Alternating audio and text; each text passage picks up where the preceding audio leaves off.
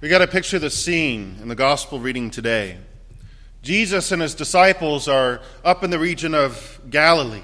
This is the northern region of Israel. Jesus was liked up there.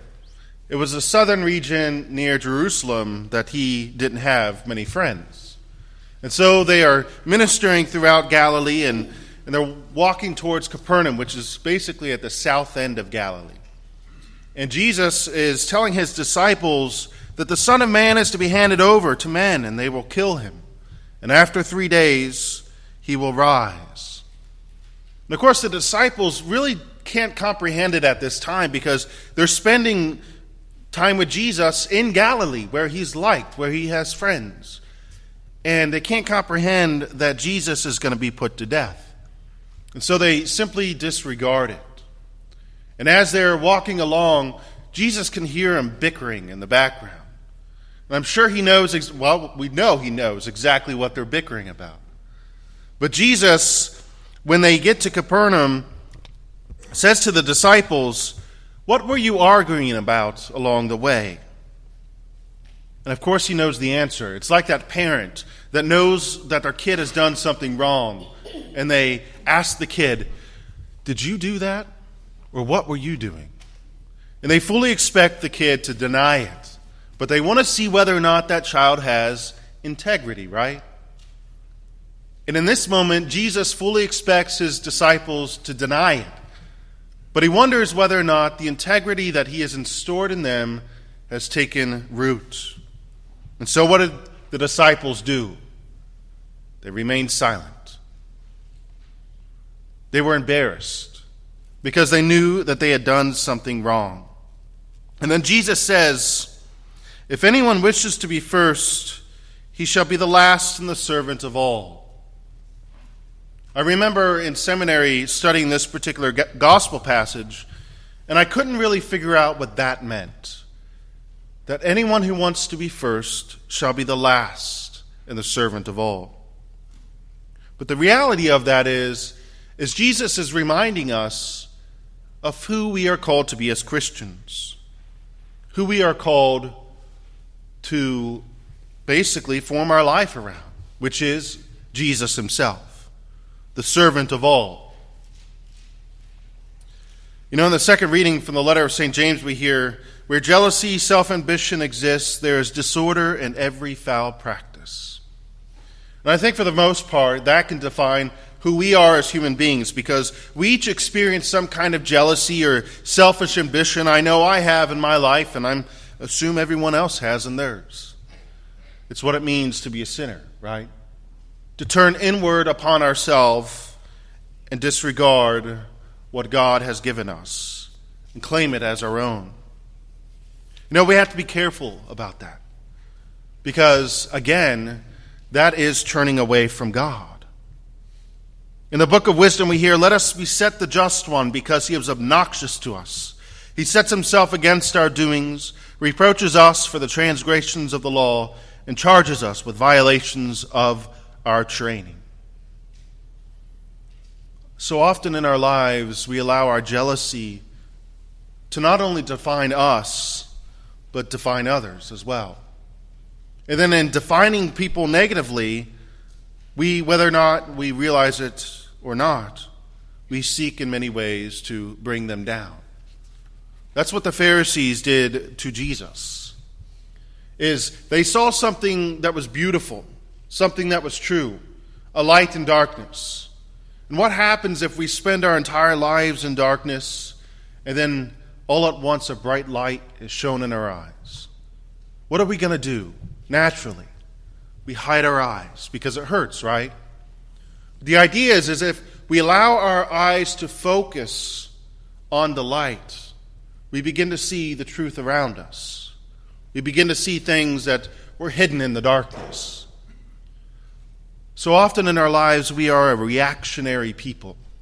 Something happens and we react to it immediately without recognizing that we need to allow ourselves to focus so we can see those aspects of truth that were once hidden to our eyes.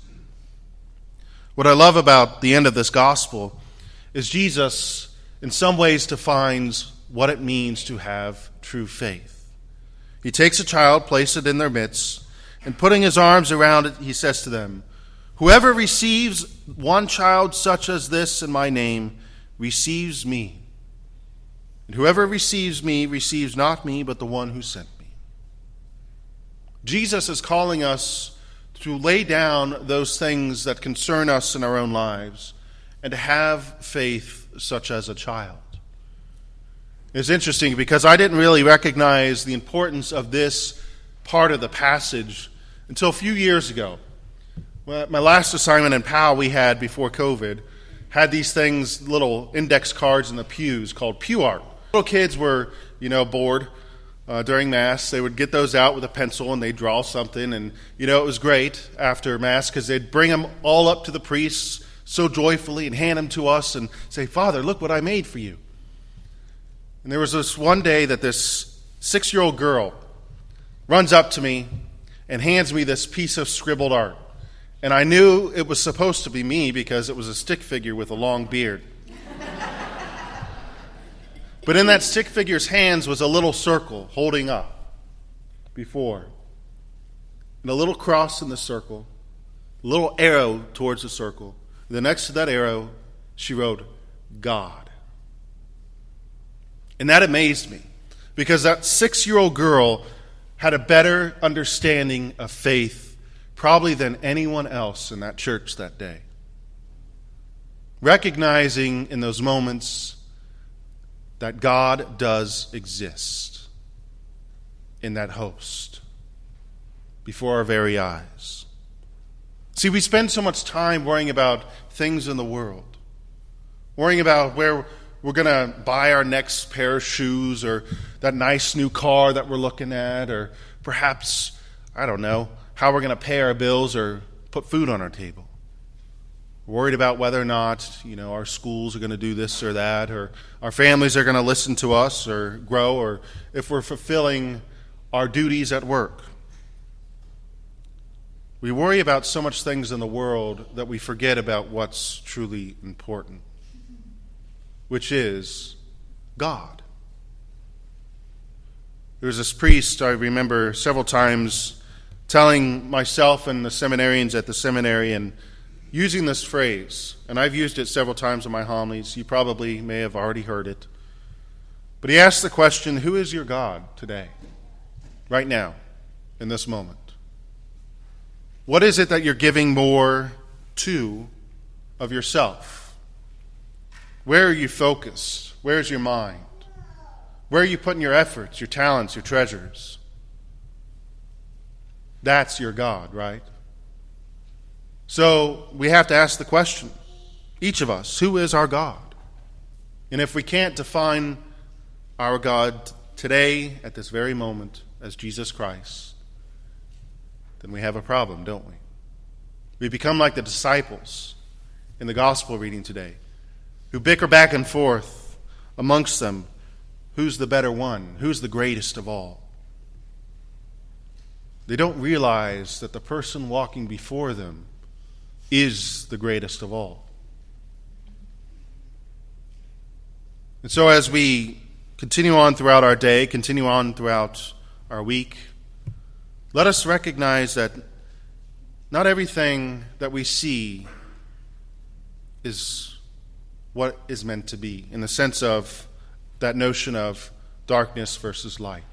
Some, sometimes we have to allow our eyes to focus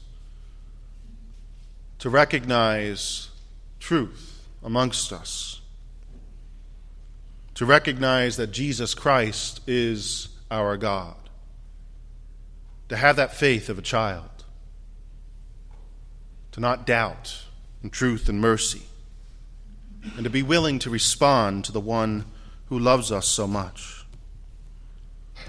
Unlike the disciples, we cannot remain silent. We must recognize our faults, seek mercy for them. God so desires to give that. But also be willing to focus on what truly matters. To leave those trivial things off to the side where they belong. If anyone wishes to be first, he shall be the last and the servant of all. to lay down our lives for our friends, to die to ourselves so that we may live for Jesus Christ.